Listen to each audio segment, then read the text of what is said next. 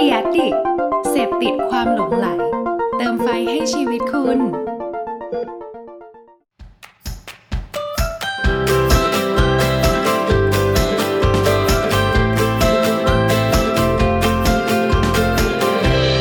Hanky Biz Podcast สวัสดีค่ะ ยินดีต้อนรับเข้าสู่รายการ Hanky Biz Podcast นะคะ วันนี้ทุกคนก็อยู่กับมุกกุลธิดากันพิทยาค่ะ พอเราพูดถึงตลาดของธุรกิจอาหาร เราก็มักจะนึกถึงตลาดที่อยู่ในประเทศไทยเป็นหลักใช่ไหมคะแต่ว่าจริง ๆ แล้วตลาดส่งออกไปต่างประเทศเนี่ยมีความน่าสนใจมากค่ะ เพราะว่าตลาดตรงนี้ยังมีศักยภาพที่จะเติบโตได้อีกมาก ด้วยมูลค่าตลาดตอนนี้อยู่ที่ 1.1 ล้านล้านบาท ถ้าให้คิดเป็นสัดส่วนก็อยู่ที่ 43%ของมูลค่าตลาดธุรกิจอาหารทั้งหมดในไทย โดยตลาดนี้นะคะ คู่ค้าหลักของเราเนี่ยไม่ใช่ประเทศจีน แล้วก็ไม่ใช่ประเทศสหรัฐอเมริกาด้วย แต่ว่าเป็นกลุ่มประเทศอาเซียนเพื่อนบ้านของเรานั่นเองค่ะ ยิ่งในส่วนของ ทรนอาหารสุขภาพนะคะ เรียกได้ว่าตอนนี้คือกำลังมาแรงมากๆ แล้วเขาก็มีตัวเลขคาดการณ์นะคะ ว่าในปีนี้จะมีการเติบโตแต่ที่1แสนล้านบาท จากมูลค่าในปีที่แล้วอยู่ที่ 88,731 ล้านบาทนะคะ วันนี้นะคะเราก็เลยอยากจะพาทุกคนไปดูโอกาสของธุรกิจกับ 5 เทรนด์อาหาร บุกตลาดอาเซียน ซึ่งเป็นส่วนหนึ่งจากบทความและก็งานวิจัยของทางธนาคารกรุงเทพ กับบริษัท UBM เอเชียประเทศไทยจำกัด แล้วก็มี insight เพิ่มเติมเกี่ยวกับพฤติกรรมของคนในอาเซียน เกี่ยวกับเรื่องของอาหารการกินนะคะ จากบทความในเว็บไซต์พันทิป .com ค่ะ ถ้าพร้อมแล้วไปฟังกันเลยค่ะ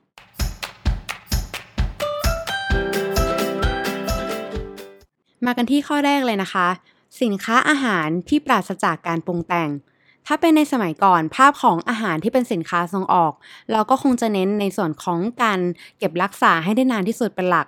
แต่ว่าแนวคิดนี้นะคะกำลังจะค่อยๆ เปลี่ยนแปลงไปเรื่อยๆ ค่ะ เพราะตอนนี้ลูกค้าเขาได้หันมากินของที่ดีต่อสุขภาพมากขึ้น มันทำให้สินค้าอาหารที่ปราศจากการปรุงแต่งเพิ่มเติมเนี่ยกำลังเป็นที่นิยมเพิ่มขึ้นแบบมากๆนะคะ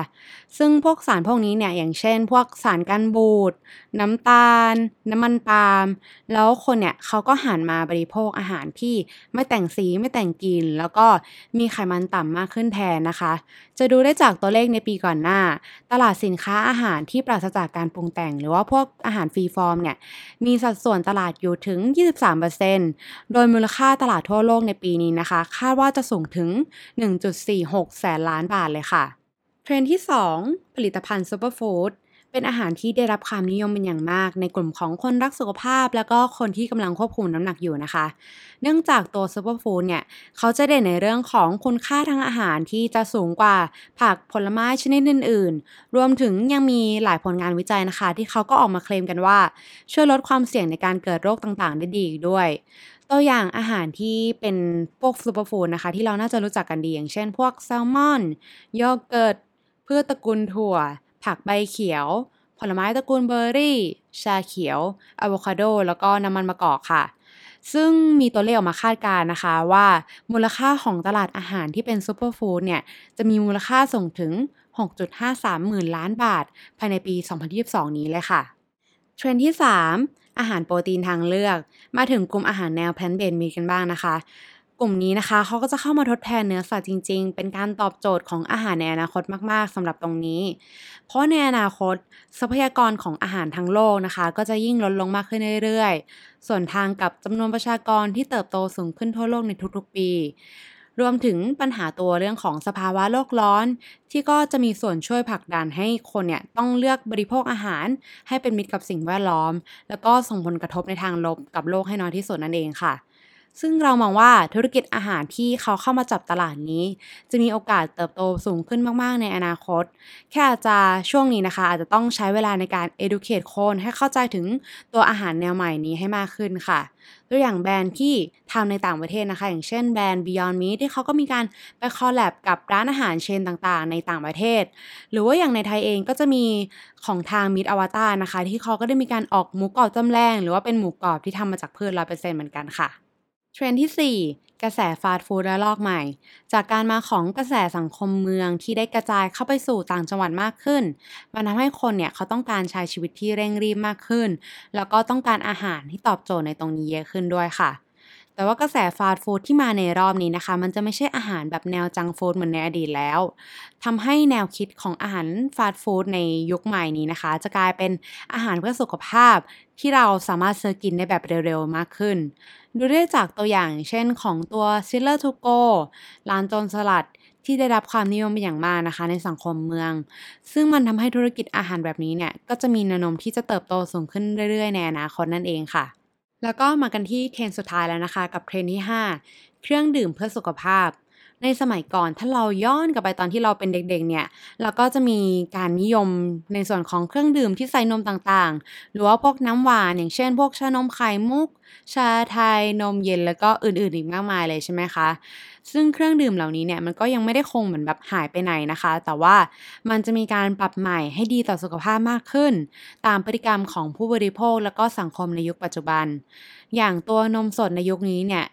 มันก็นอกจากนมวัวที่เรากินมาตอนเด็กๆแล้วใช่ไหมคะ ตอนนี้ก็มีทั้งนมอัลมอนด์นมถั่วพิทาชิโอ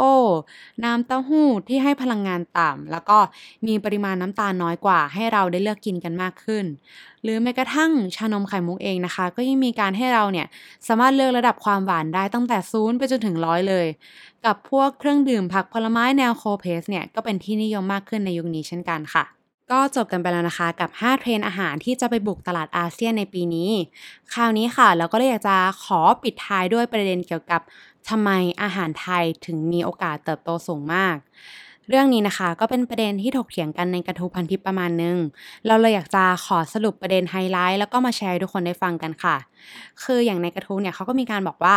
อาหารไทยเป็นอาหารที่เราเนี่ยได้เปิดรับเอาจุดเด่นของอาหารประจำชาติต่างๆ ไม่ว่าจะเป็นจีนหรือว่าอินเดียเอง เข้ามาปรับปรุงสูตรใหม่ ให้กลายเป็นสูตรที่ถูกปากคนบ้านเรา แล้วก็ต่างชาติที่เข้ามาทำการค้าขายกับบ้านเรามากขึ้น มันเลยทำให้อาหารไทยนะคะ นอกจากจะเป็นอาหารแล้วเนี่ยมันยังเป็นเหมือนกับวัฒนธรรม แล้วก็เรื่องราวที่อยู่ในแต่ละเมนูด้วย ซึ่งอย่างตัวอย่างที่เขาได้พูดกันในกระทู้นะคะ อย่างรายการแข่งขันทำอาหารในต่างประเทศพอพูดถึงว่าโจทย์เป็นอาหารไทยหรือว่าเชฟเนี่ยเขามาจากคนไทย ค่อนข้างจะได้รับการยอมรับในแต่ละเวทีมากๆเหมือนกันค่ะ นอกจากเรื่องของเครดิตในด้านรสชาติอาหารแล้วนะคะ ก็ยังมีคนต่างชาติที่เขาเคยเข้ามาทำงานในไทย หรือว่าคนไทยเองที่เขาได้ย้ายไปอยู่ในต่างประเทศเนี่ยก็ได้นำสูตรอาหารบ้านเราไปเปิดร้าน แล้วก็ได้รับการยอมรับเป็นอย่างดีในหลาย ๆ ประเทศทั่วโลก ดังนั้นเราจึงมองว่านี่เป็นโอกาสที่ดีมากๆค่ะสำหรับธุรกิจอาหารในบ้านเรา ไม่ว่าจะเป็นร้านอาหารเอง หรือว่าเป็นแบรนด์ที่ผลิตสินค้าอาหารหรือว่าเครื่องดื่มก็ตาม ด้วยรสชาติที่เป็นที่ยอมรับแล้วก็วัฒนธรรมไทยกับ ประเทศเพื่อนบ้านเราเนี่ยมีความที่ค่อนข้างจะใกล้เคียงกันประมาณนึง มันทำให้เราเนี่ยสามารถมีโอกาสที่จะเข้าถึงคนในแต่ละประเทศได้มากขึ้น อย่างเช่นคนเมียนมานะคะเขาก็จะติดกินอาหารที่รสชาติค่อนข้างแบบมันมันนิดนึง อย่างคนมาเลเซียเขาอาจจะติดกินเหมือนแบบพวกอาหารรสชาติหวานหน่อย หรือว่าคนเวียดนามเองเขาก็อาจจะมีรสชาติที่จืดลงมาประมาณนึงเหมือนกัน แต่อย่างไรก็ตามธุรกิจเองก็ต้องกลับไปทำการบ้าน ว่าแต่ละประเทศเขาชอบกินอาหารรสชาติแบบไหนเราควรจะปรับให้รสชาติถูกกับคนประเทศนั้นๆ มากขึ้นหรือเปล่า